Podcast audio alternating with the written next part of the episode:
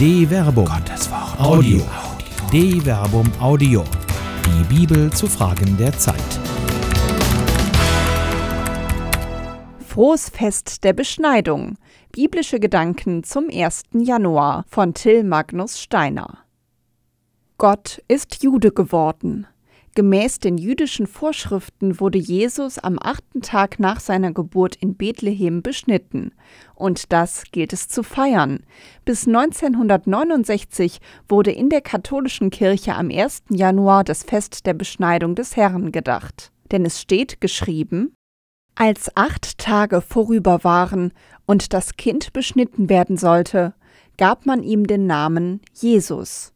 Lukas Kapitel 2 Vers 21 Gott ist nicht nur in einem konkreten historischen Kontext Mensch geworden, sondern er ist ein Angehöriger einer Gesellschaft, Kultur und Religion geworden und hat doch zugleich alle Grenzen überschritten.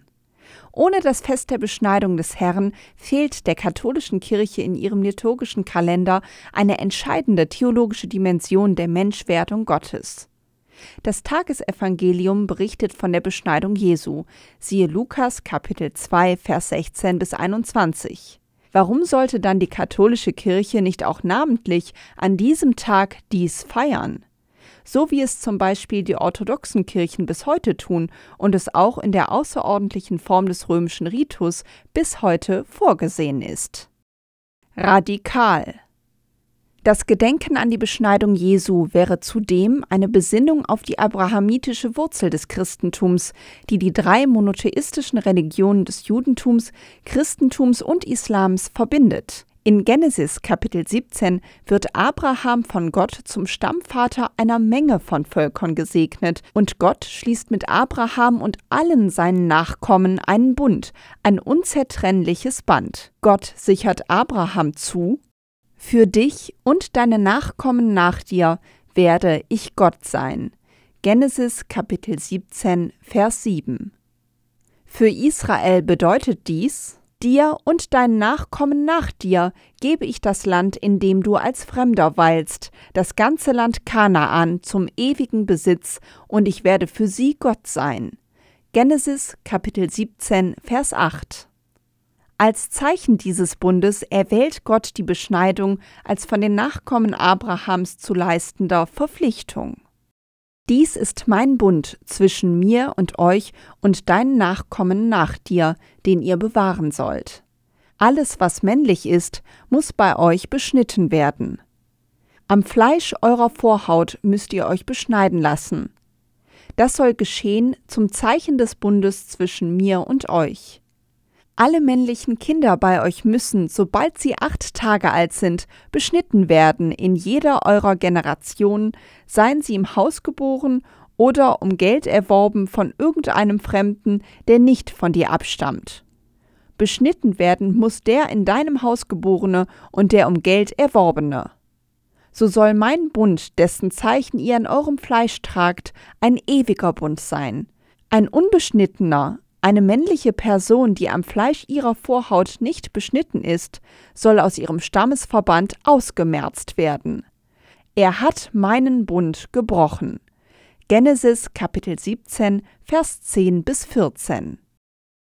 In der Beschneidung drückt sich die Zugehörigkeit zum Gott Israels aus. Sie ist das Zeichen der Zuwendung Gottes zu seinem Volk und sie zeigt die Zugehörigkeit zur religiösen Kultgemeinschaft an, die nicht nur aus Erwachsenen, sondern auch aus Kindern, Babys sowie Sklaven besteht.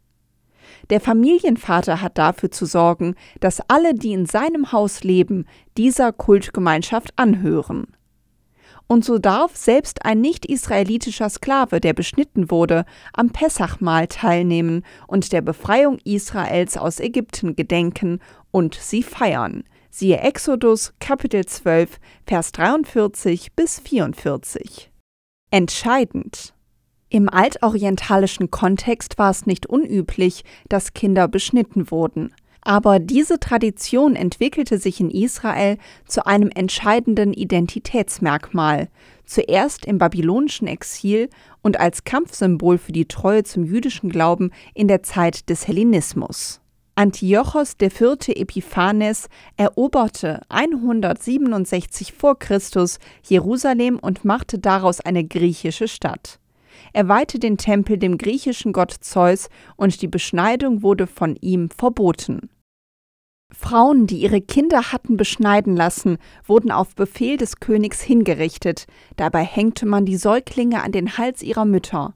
Auch ihre Familien brachte man um, samt denen, die die Beschneidung vorgenommen hatten. 1 Makkabäer Kapitel 1 Vers 60 bis 61.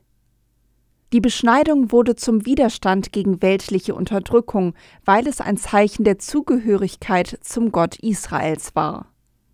Wer sich aber nicht entschließen wollte, zur griechischen Lebensweise überzugehen, sei hinzurichten. Da konnte man nun das Elend sehen, das hereinbrach. Man führte nämlich zwei Frauen vor, die ihre Kinder beschnitten hatten. Darauf hängte man ihnen die Säuglinge an die Brüste, führte sie öffentlich in der Stadt umher und stürzte sie dann von der Mauer. 2 Makkabäer Kapitel 6 Vers 9 bis 10 Bundestreue Jesus war Jude.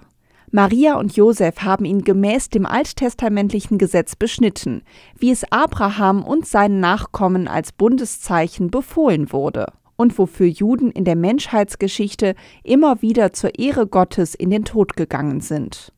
Ohne das Gedenken an die Beschneidung Jesu läuft die katholische Kirche Gefahr, einen wichtigen Aspekt der christlichen Identität zu vergessen. Gott ist nicht nur Mensch geworden, er ist Jude geworden und somit in den unzerbrechlichen Bund zwischen Gott und seinem Volk auch als Mensch eingetreten.